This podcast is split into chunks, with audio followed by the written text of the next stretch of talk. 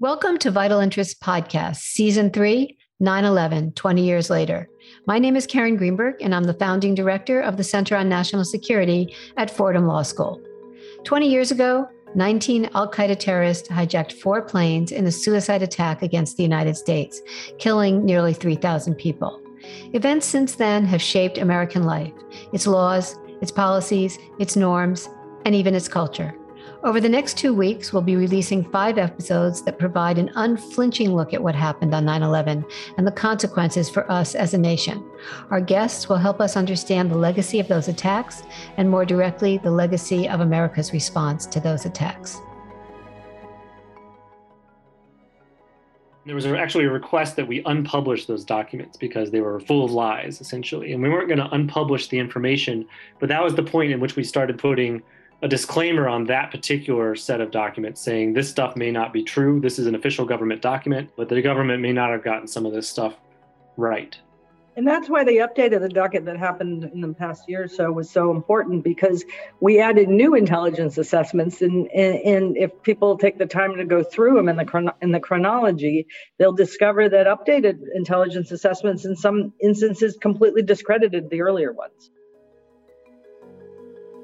Those are the voices of Carol Rosenberg and Charlie Savage. Carol Rosenberg has been covering the Guantanamo Bay Detention Center since its first detainees were brought there from Afghanistan in 2002. She is the only reporter covering the prison in Cuba on a full time basis, and she has spent over 1,000 nights at the naval base there. Prior to joining the Times, Carol covered Guantanamo for the Miami Herald. In 2001, she and her colleagues at the Herald won the Pulitzer Prize for their coverage of federal agents taking Elian Gonzalez. She has also won many awards for her coverage of Guantanamo, including the Robert F. Kennedy Journalism Award and the ABA Civil Gavel Award. And without Carol, there's much about Guantanamo we wouldn't know. Charlie Savage is a Pulitzer Prize winning journalist who has dedicated much of his professional life to covering post 9 11 issues, including national security, the war on terror, and the rule of law. Prior to joining the Times, he was a reporter for the Boston Globe and the Miami Herald. Charlie is the author of Takeover, a 2007 book that outlines the Bush administration's effort to expand presidential power. He won the Pulitzer Prize for national reporting on the same topic that year for the Boston Globe. His most recent book, Power Wars, was published in 2015. Welcome, Charlie. Welcome, Carol. It's a pleasure to have you both here together. Today, we're going to talk about Guantanamo, its past, its present, and its future. Uh, and we're going to begin by talking a little bit about the Guantanamo docket and then move on to some other questions. Um, so, first of all, I, I want to just start with Carol. I want to start with you. It was your idea during uh, quarantine and during COVID, I think, to sort of reboot the Guantanamo docket which is a database of the Guantanamo detainees, who they are, where they've been, what we know about their lives after they're at Guantanamo, what we know about their legal cases. Is that correct? Was it your decision or was it someone else's decision? There was an intent to move it to a different format because some of the software had become anachronistic. And, you know, Charlie and I talked about it and decided that this was an opportunity to really add almost a decade's worth of documents and some narrative to it that was lacking in the previous version of it. So there was an intention during the COVID to do this, but it became a project of a much larger magnitude than I think we I certainly imagined. Yeah, I would just add that for some years, even before Carol got to the Times, the the newsroom coders uh, had struggled with that site because it was so old and creaky and held together with band aids and chewing gum that on those rare occasions uh, when someone would leave, they had to just sort of slap together a new thing. The, the, the whole database just didn't work anymore. And fortunately for them, there was so little movement during the Trump years, only one person left, that it kind of survived. But with the anticipation that um, movement might begin anew with the Biden administration, I think there was a, a greater urgency to fix something that we believe is the longest running newsroom you know data application that's still being updated uh, in existence i mean it was really quite a feat when they put it together back in the day like like charlie said there were programmers who were inventing this this was before all of these applications that make it much easier now Well, I want to ask a question before we get into the docket itself that's always bothered me. All right. So, do you remember when we used to have press conferences where we'd be listening to Donald Rumsfeld or other representatives of the Bush administration, and even later than that, and they, would say, How many individuals are held at Guantanamo Bay? And the answer would be about 780 to pick a number. And the question is, what did that about mean? Because now you've put together a database with exact numbers.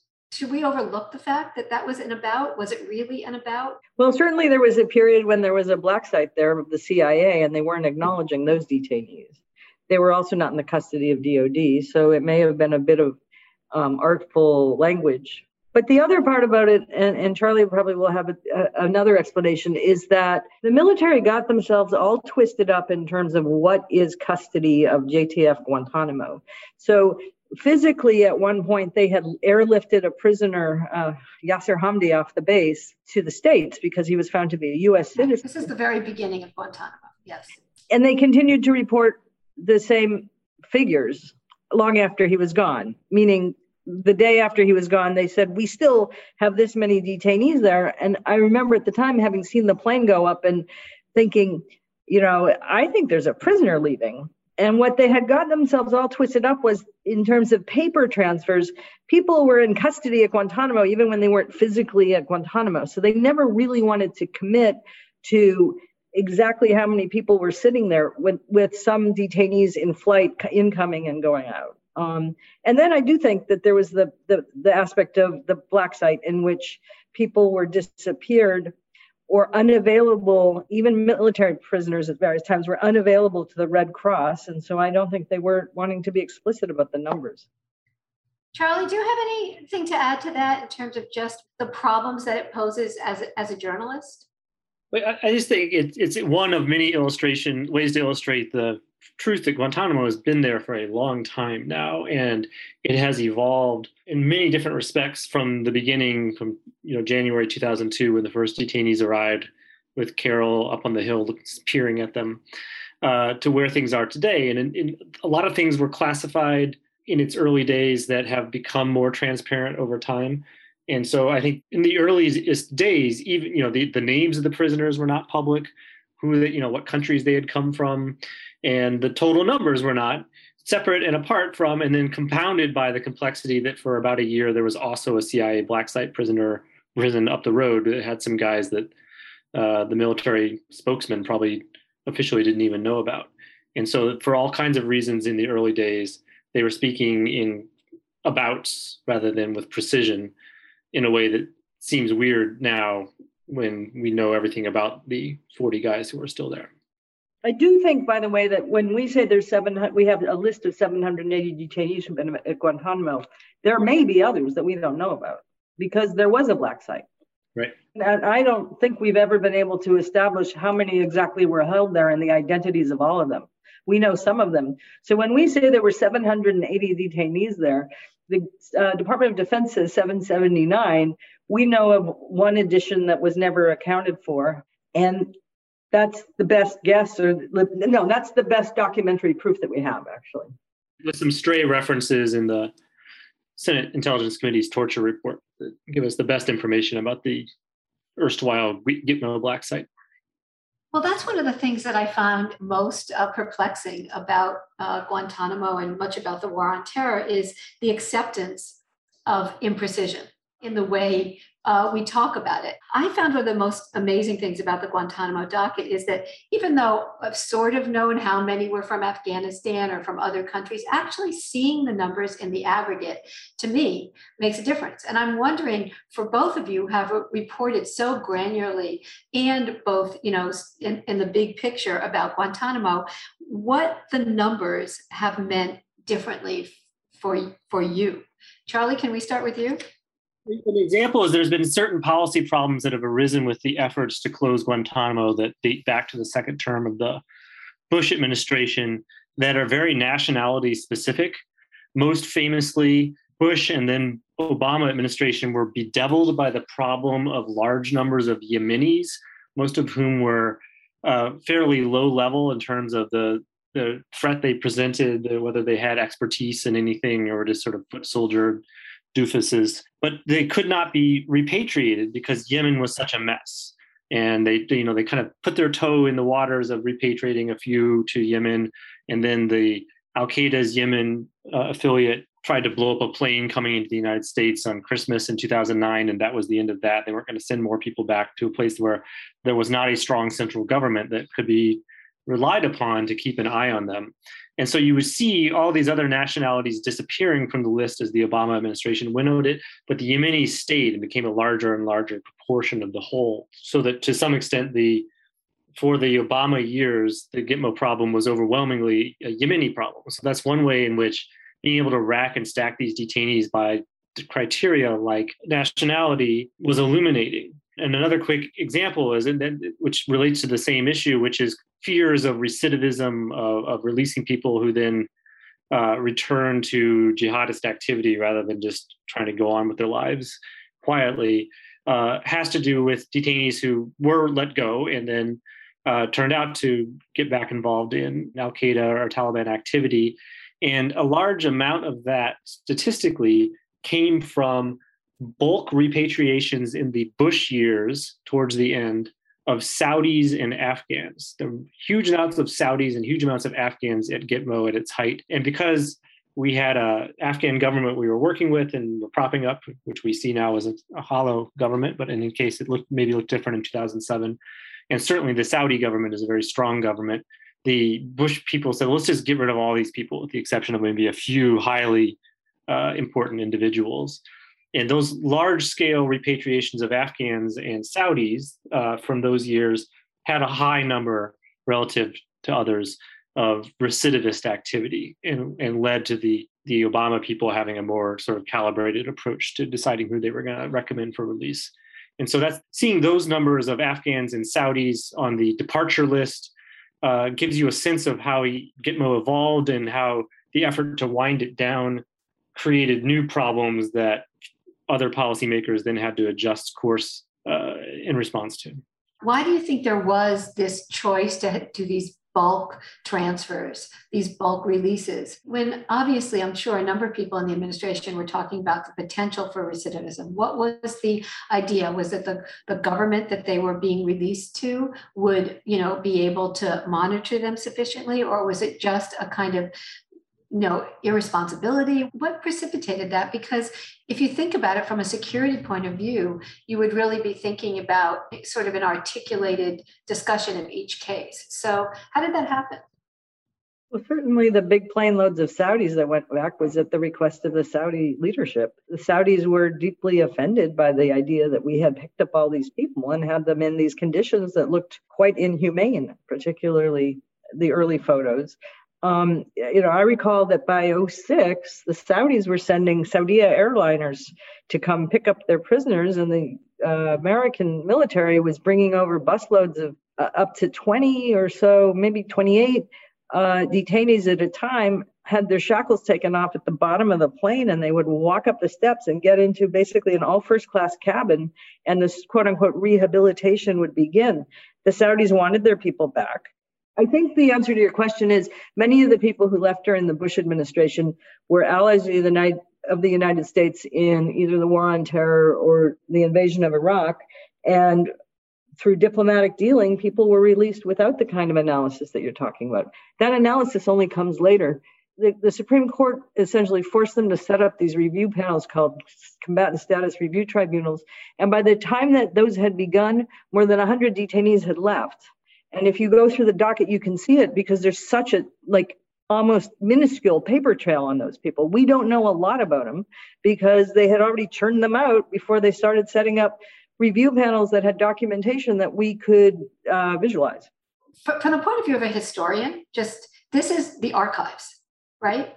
I mean, apropos of what you're about to say, so maybe we shouldn't jump ahead of it, but it is very important to say up front, very early on, that what you read in the docket is not, especially for historians, necessarily reliable at all. And so there is a warning on the docket, and Charlie can talk a little bit more about it, I think, that people should not take these documents at face value. I like to remind people that on September 10th, America was pretty damn dumb about Al Qaeda and the Taliban.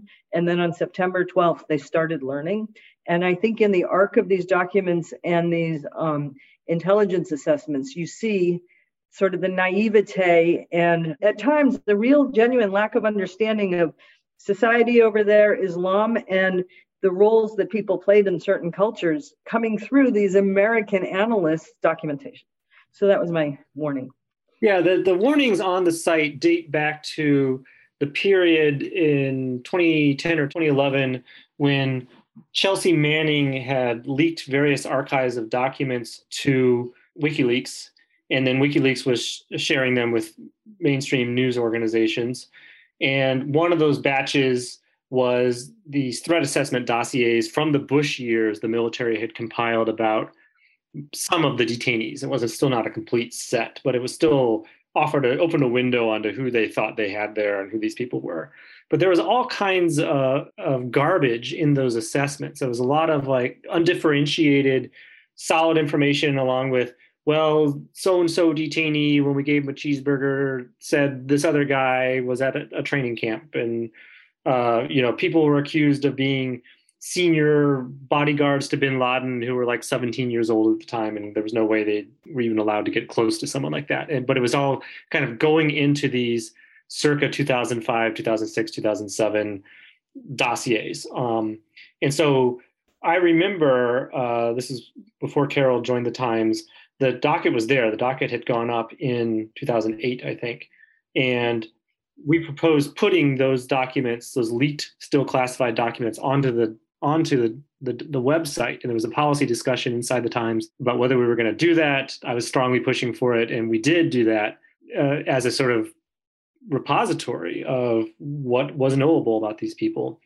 But we later got complaints from some advocates for those detainees as the Obama administration was trying to find countries willing to take them in, especially the Yemenis I talked about, who could had to go to third countries, couldn't go home, because people would read those dossiers and be like, "This is the worst person in the world," in those in those receiving countries, and be like, get scared of them, or think there's going to be local political backlash because they said these terrible things, a lot of which the U.S. government had decided was not true by then and that's one of the reasons these people were were being released because they they realized that certain jailhouse informants were not reliable sources of true information or just working the system to get better treatment and other things you know people were not could not have been where they were accused of being and so forth. And there was actually a request that we unpublish those documents because they were full of lies essentially. And we weren't going to unpublish the information but that was the point in which we started putting a disclaimer on that particular set of documents saying this stuff may not be true. This is an official government document, but the government may not have gotten some of this stuff right. And that's why the update of the docket that happened in the past year or so was so important because we added new intelligence assessments. And, and, and if people take the time to go through them in the, chron- in the chronology, they'll discover that updated intelligence assessments in some instances completely discredited the earlier ones. When we first heard that these documents had been leaked and they were coming um, to the public. I also, when I was at the Herald, spent some time with them before they were made public. I remember getting phone calls from defense lawyers who were absolutely stricken because habeas counsel, because they felt that this was the worst case version of what intelligence officials used to justify the detention of people there who they didn't necessarily know who they were and they were they were beside themselves because they were trying to make arguments in federal court and in home countries that these people deserve to be released. And this massive information came out that was quite damning. And charlie's right. Of course nobody's going to take it down but it is it is a worthwhile to remind people that early intelligence was bad intelligence.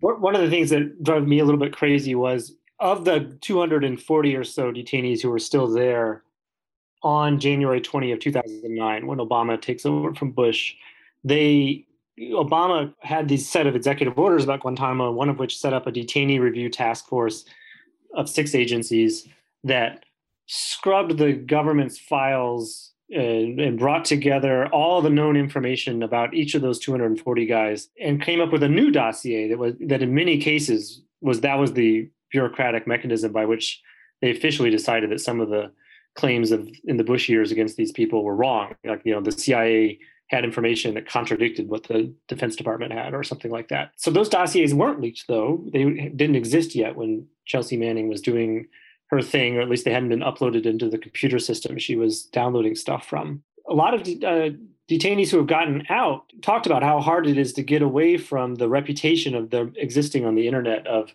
these materials, which Times is not the only one that hosts. Everyone has it now because of WikiLeaks, but the docket is a high profile version of it. I, I visited one former Yemeni detainee in Estonia who what he really wants, he told me, was for the government to say he's not who it accused him of being. He'd been a teenager, uh, one of these teenagers at, at, the time he was captured. These new dossiers from the 2009 task force, in some ways, would be that for some people, including this guy in Estonia.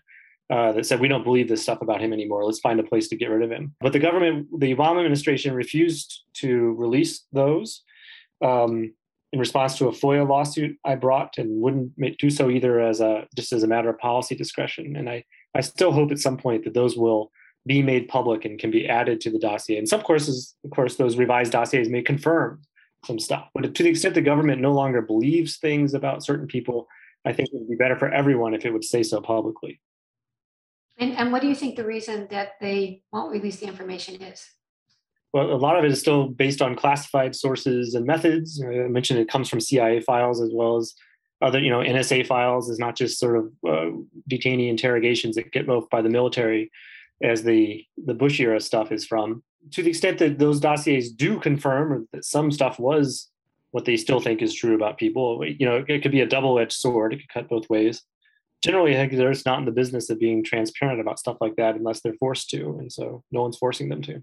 But if you had to assess now that it's been through this revamp and there are these new documents that keep coming to light the accuracy of it even with all of the you know warnings um, and there was a historian going in to use these documents you know, do you think the the story of Guantanamo that could be told? certainly, it's better than it was in the past. You know what we could learn, but you know, if you were assessing how reliable it is, how would you how would you assess it? I don't think a historian could evaluate many of the detainees based on the strength of those leaks and I don't think they should, and I don't think they would. I think they'd look elsewhere. But one of the things we tried to do in there is, um, in addition to the DoD documents, there are some court documents linked. There's some news articles. There's some um, information about these people after they were released. So it's not. It, it's not perfect, and I'd like to get more details on it. But we tried to sort of beef up the individual profile, the individual pages of people to, in a, in a way, ameliorate the notion that they were these people as profiled in 2004 through 2008 in those very colorful, uh, they're called dabs, I think. What value do you see in looking at the materials about these detainees who have been released? What, what value does the docket hold for that going forward? The, the, one of the problems in talking about Guantanamo is that there's a huge range of people who were there or, or still are there or ever there in the first place. There, there are genuinely horrible people who are there. Like Khalid Sheikh Mohammed, the you know architect of 9/11, is there. One of the worst terrorists in history. There also genuinely were, you know, completely innocent people who were sort of swept up by mistake in the chaos of Afghanistan and there were sort of minor foot soldier types who were just kind of went over to Afghanistan or were uh, before 9/11, so none of this stuff was happening yet because they were interested in fundamentalist Islam and or maybe we're going to help fight the Northern Alliance, but mm-hmm. you know didn't know anything about the United mm-hmm. States. And then there were sort of people, a range of people in between all those things, and people who are pro Guantanamo, if there is such a thing, you know, talk about it as if everyone who is there is the Khalid Sheikh Mohammed types, and people who are critics of Guantanamo tend to talk about it as if everyone there is an innocent goat herder who is just sort of taken in a tremendous injustice. Um, and you know, it's all true and all not true at the same time because uh, they're all there, and or they all were there at least. A lot of the lowest level people are are gone now. Uh, but even among the people who were released, you know, most of the people who were released, even in the sort of wild westy Bush years, did indeed go on to leave quiet lives and haven't really been heard from since. Uh, but some of them ended up uh, rejoining uh, or joining in the first instance, who knows, uh, uh, terrorist groups, and you know were heard from again. Let's say, and that's both of those things are simultaneously true. Uh, and so, to the extent that you know some of these things and can distinguish so that these aren't just an undifferentiated mass of people, but are individuals who have their own stories, it's helpful to to acknowledge and engage with that complexity. Carol, 29 of the people who have been let out died. Um, another nine died at Guantanamo. But of those 29, is there anything you can say about how they died, or was it because of poor health from being at Guantanamo? I don't know if there's anything to say about the, the, the category of the dead, except that it's com- it is very incomplete. And I would love to be able to get more attention on the on the that section because it will only be with cooperation and help from people, particularly former detainees, um, that will be able to fill that out. When the docket came out, a number of detainees became aware of it. You know, the last probably 100 men who left Guantanamo, maybe a, f- a few more, have, have, have strong presence in social media or Twitter, tweeters and Facebookers and posting. And people I know looked at their entries with great interest. And in some instances, you know, one detainee said, why did you put this article with that person when I was in it too? And and they have a sense what their identity should be in the docket of the New York Times. Now, obviously, they don't get to um, decide what we include, but the fact that people, for example, one of the things I've tried to do is update photos because the photos that appeared in the original docket were these booking photos on one of the worst days of the lives of these men when they were in process at Guantanamo after this, you know, incredibly deprivation sensory deprived, deprived, long shackled flight from Afghanistan by way of Incirlik, Turkey. They go through processing and they get their pictures taken.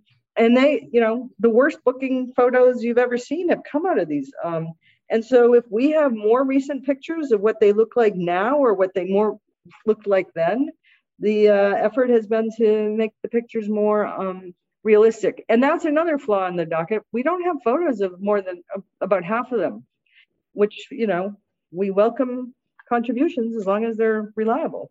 So I'm assuming that this is a project that, that's a living document. It's interactive. It changes. It can can change constantly. Do you think that this is something that will, and I'm assuming the answer is yes, um, but will outlive Guantanamo? It should. But you, but Karen, this is you assuming Guantanamo closes.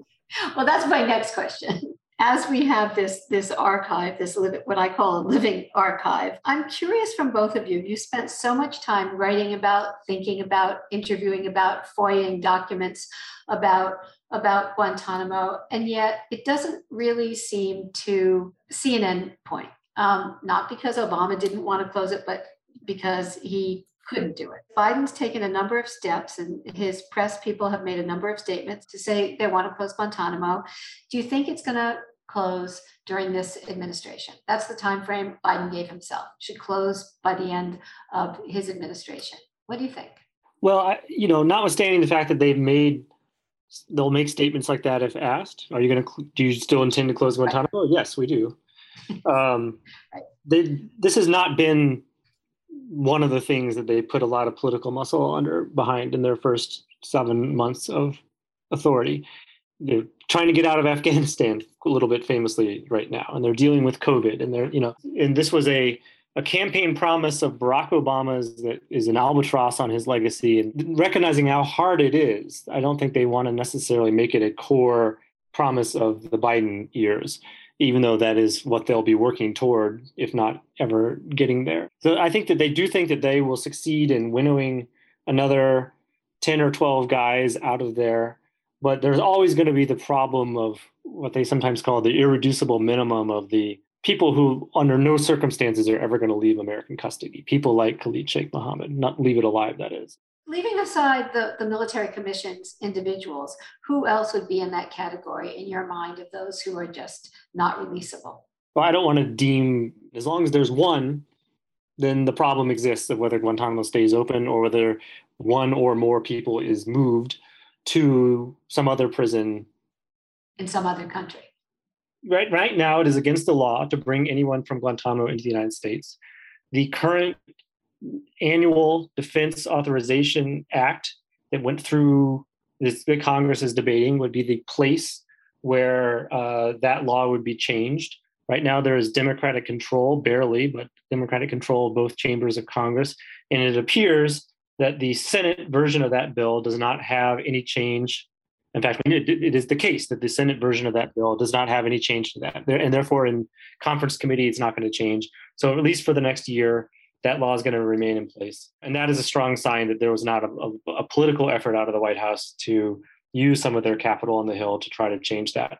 Um, you know, query anyway, though, whether it actually matters. What is the problem with Guantanamo? Is if there is a problem with it? Is the problem that there are wartime detainees being held indefinitely in Cuba?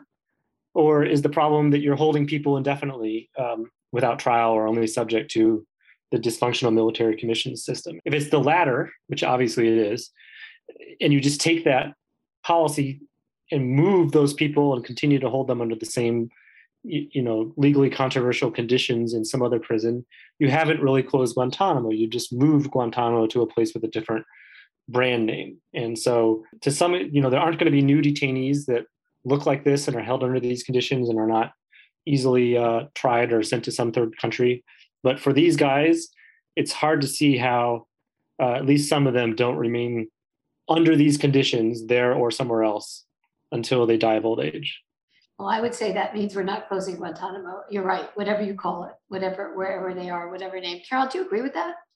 I would say that from the outside looking in, the administration has not done the things it needs to do to suggest that it's on the path to um, either moving Guantanamo or closing Guantanamo, or even, in my opinion, reaching that irreducible minimum. And I don't believe that um, what's happened in Afghanistan in the past period is helpful to this because uh, one of the people who could potentially be released is an Afghan. And I don't think there's ever going to be any will to be, even though he was belonging to a different militia. I just feel that there's not going to be a lot of will to let anyone go into Afghanistan. I think there's a possibility if the Americans can develop certain relationships with the Saudis that the Saudi rehabilitation program could become a future site for some of the people that the Americans don't want to keep, but don't want sort of free to roam the world. So you know, they would need to develop relationships in order to park people in places that they considered to be semi-secure.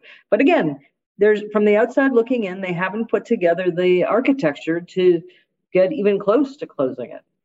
Although, you know, there, there's a weird thing about this, the current collapse of the government in Afghanistan and Taliban retake over the country, which echoes ironies available by looking at the state of play in Yemen or other countries where there's just a lot of Islamic fundamentalist militants running around, which is that, with the exception of a few individuals who are super duper leaders and architects and skillful planners like a KSM, for the most part, it, there's an absurdity of this. Like you know, the Taliban are re, have retaken over all of Afghanistan, and they're in every city and they're in every countryside what difference does it possibly make to have that last guy in American prison versus just plunked back down over there? It obviously makes no difference at all. It's adding a grain of sand, would be adding a grain of sand to the beach, a drop of water to the ocean. But there's a, a political and a bureaucratic risk aversion problem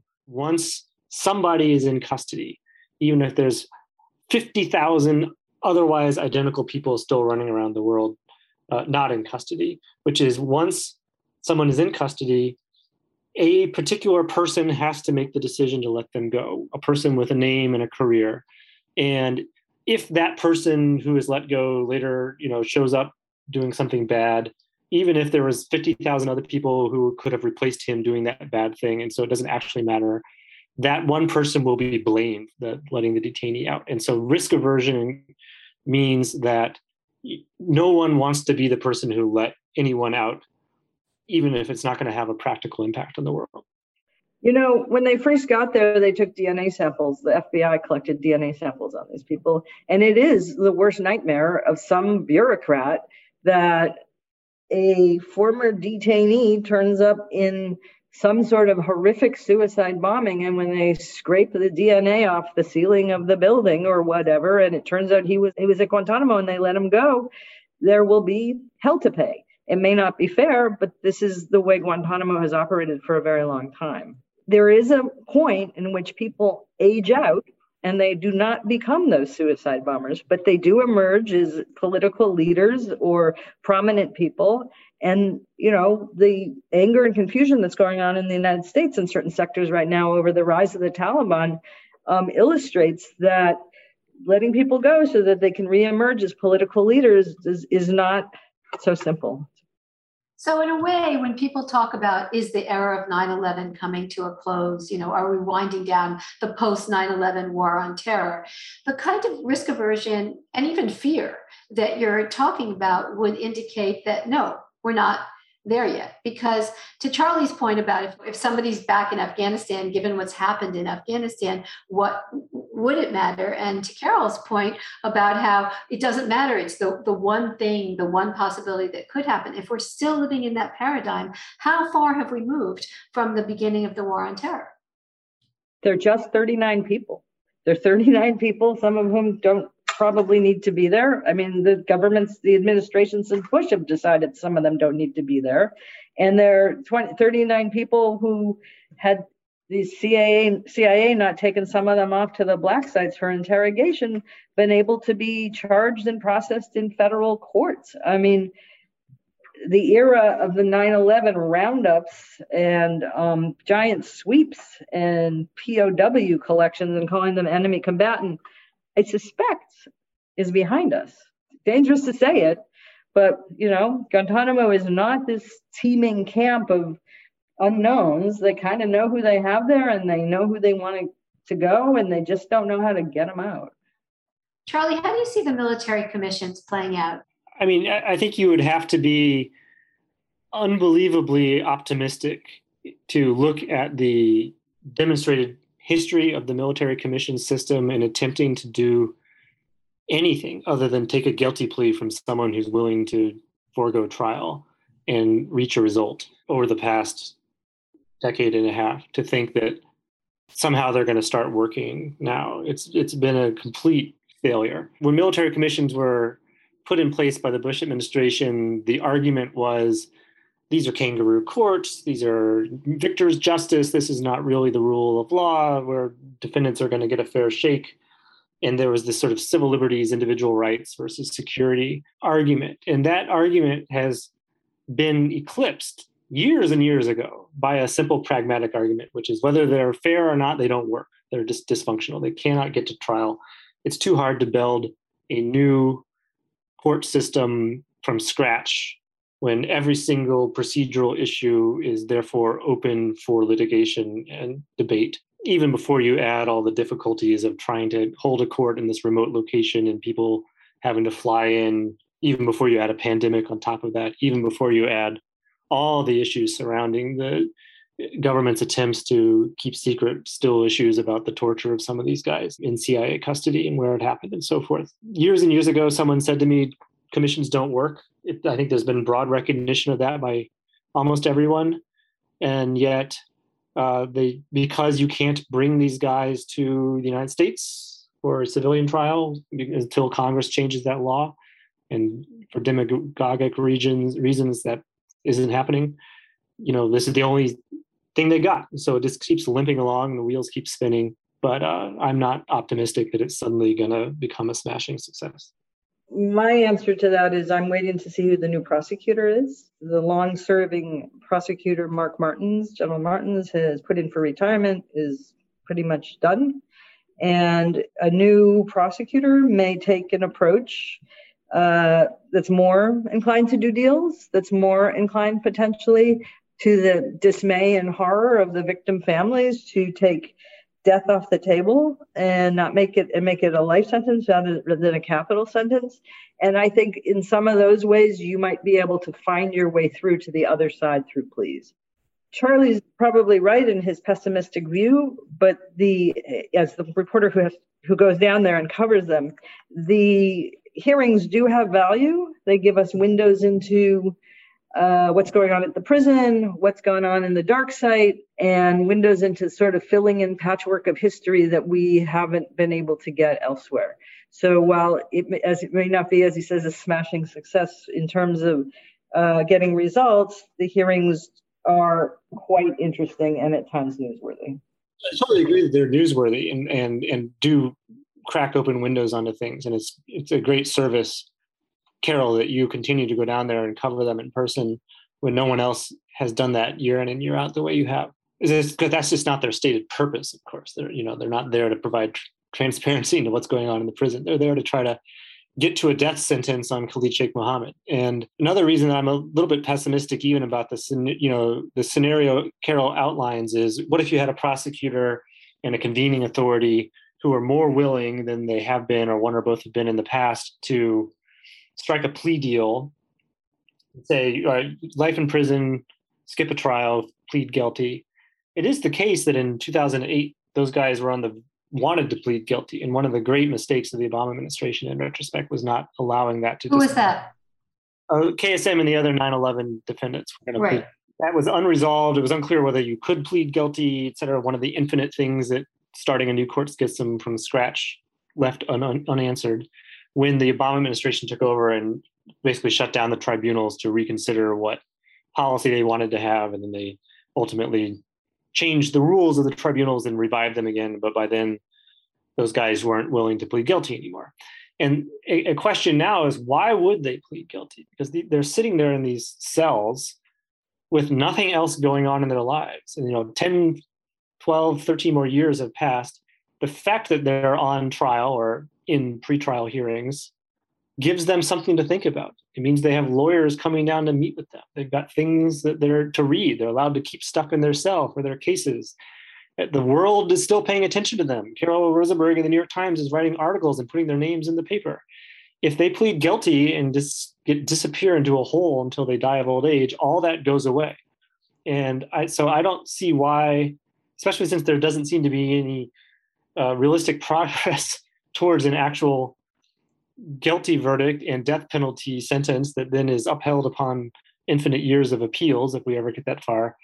I don't see why they would give up all that attention and interaction with the world and with their lawyers uh, just to make things easier on the us government. Uh, this is probably the number one entertainment they have. Uh, so that's another reason i am pessimistic. Carol I have a little bit of a different view of this. One is that when they were poised to quote unquote plead guilty, what they really wanted to do was recite a manifesto and be taken out back and be shot as martyrs. I think once they came to understand the system, they understood that pleading guilty was not making some sort of declaration of jihad to the world, but actually was going to require them to account for their activities and do what they call an allocution. And that was not in the offing. It also was not, by the way, it was not available in the format for the courts.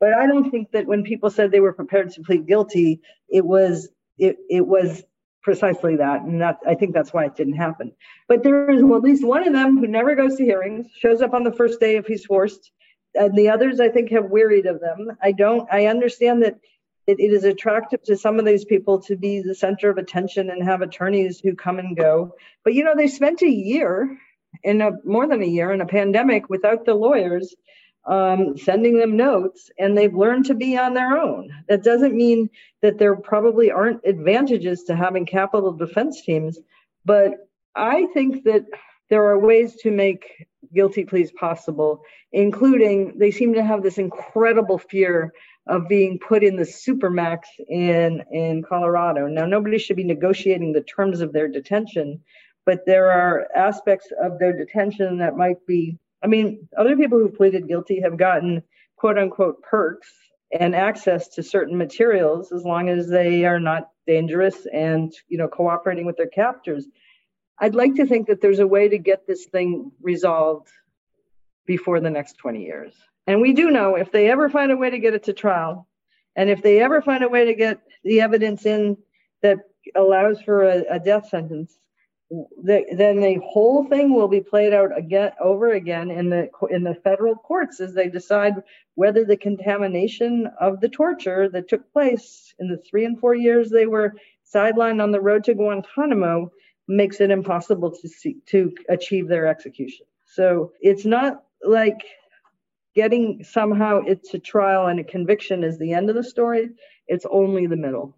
Yep. It's amazing how much the entire conditions and even you know the reporting on and the understanding of Guantanamo is in limbo. And I think that you know the the detainees, they're the idea that they're in limbo, right? Even though you know maybe Charlie's right that the conviction and being you know put into prison without the kind of access to their cases, their lawyers, et cetera, the conversations they're having may be a factor. There is also something about being in limbo for them individually, not to mention what you've both referred to, which is the kind of quagmire that the government has gotten itself into that it would be healthy in numerous respects to end. So, which brings me back to the beginning, which is the Guantanamo uh, docket. If you could have one category of thing that's not in the Guantanamo docket that you could access either through FOIA or through, you know, just finding it uh, somehow.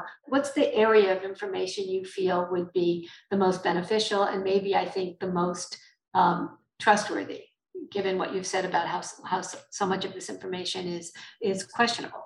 I'll just refer back to my what I was mentioning earlier about the reports compiled by the 2009 six agency Guantanamo Review Task Force that went over all the evidence and decided which of it was reliable and which of it was not, and resulted in recommendations to release a fair number of people, but also recommendations to put others on trial if that would prove to be possible, or hold them as dangerous but not triable. Much, much better, at least, reflection of what the government currently believes to be true about these people and so, you know, it still may or may not be true, but at least it's what the government actually thinks now, as opposed to what they thought in 2005. I think it would be a service uh, to the world to put those 240 or so dossiers out there. I didn't fight a FOIA lawsuit for it and did fail, but maybe um, as a matter of policy discretion, someone who listens to this might say, "You're right. We should put that out because it will help those we did let go and who have resettled and are truly just trying to live out their lives in peace now, like that guy I wrote about in Estonia, have something to point to to say, I'm not the person that this other thing says I was. And if you're thinking about whether to hire me for a job or not, here's something else, uh, which actually actu- accurately reflects uh, what the government ultimately decided I was. I think that's correct, and I think that's fair, and, and it's aspirational. That was fantastic, you guys. It was actually great. Thank you so, so, so, so much.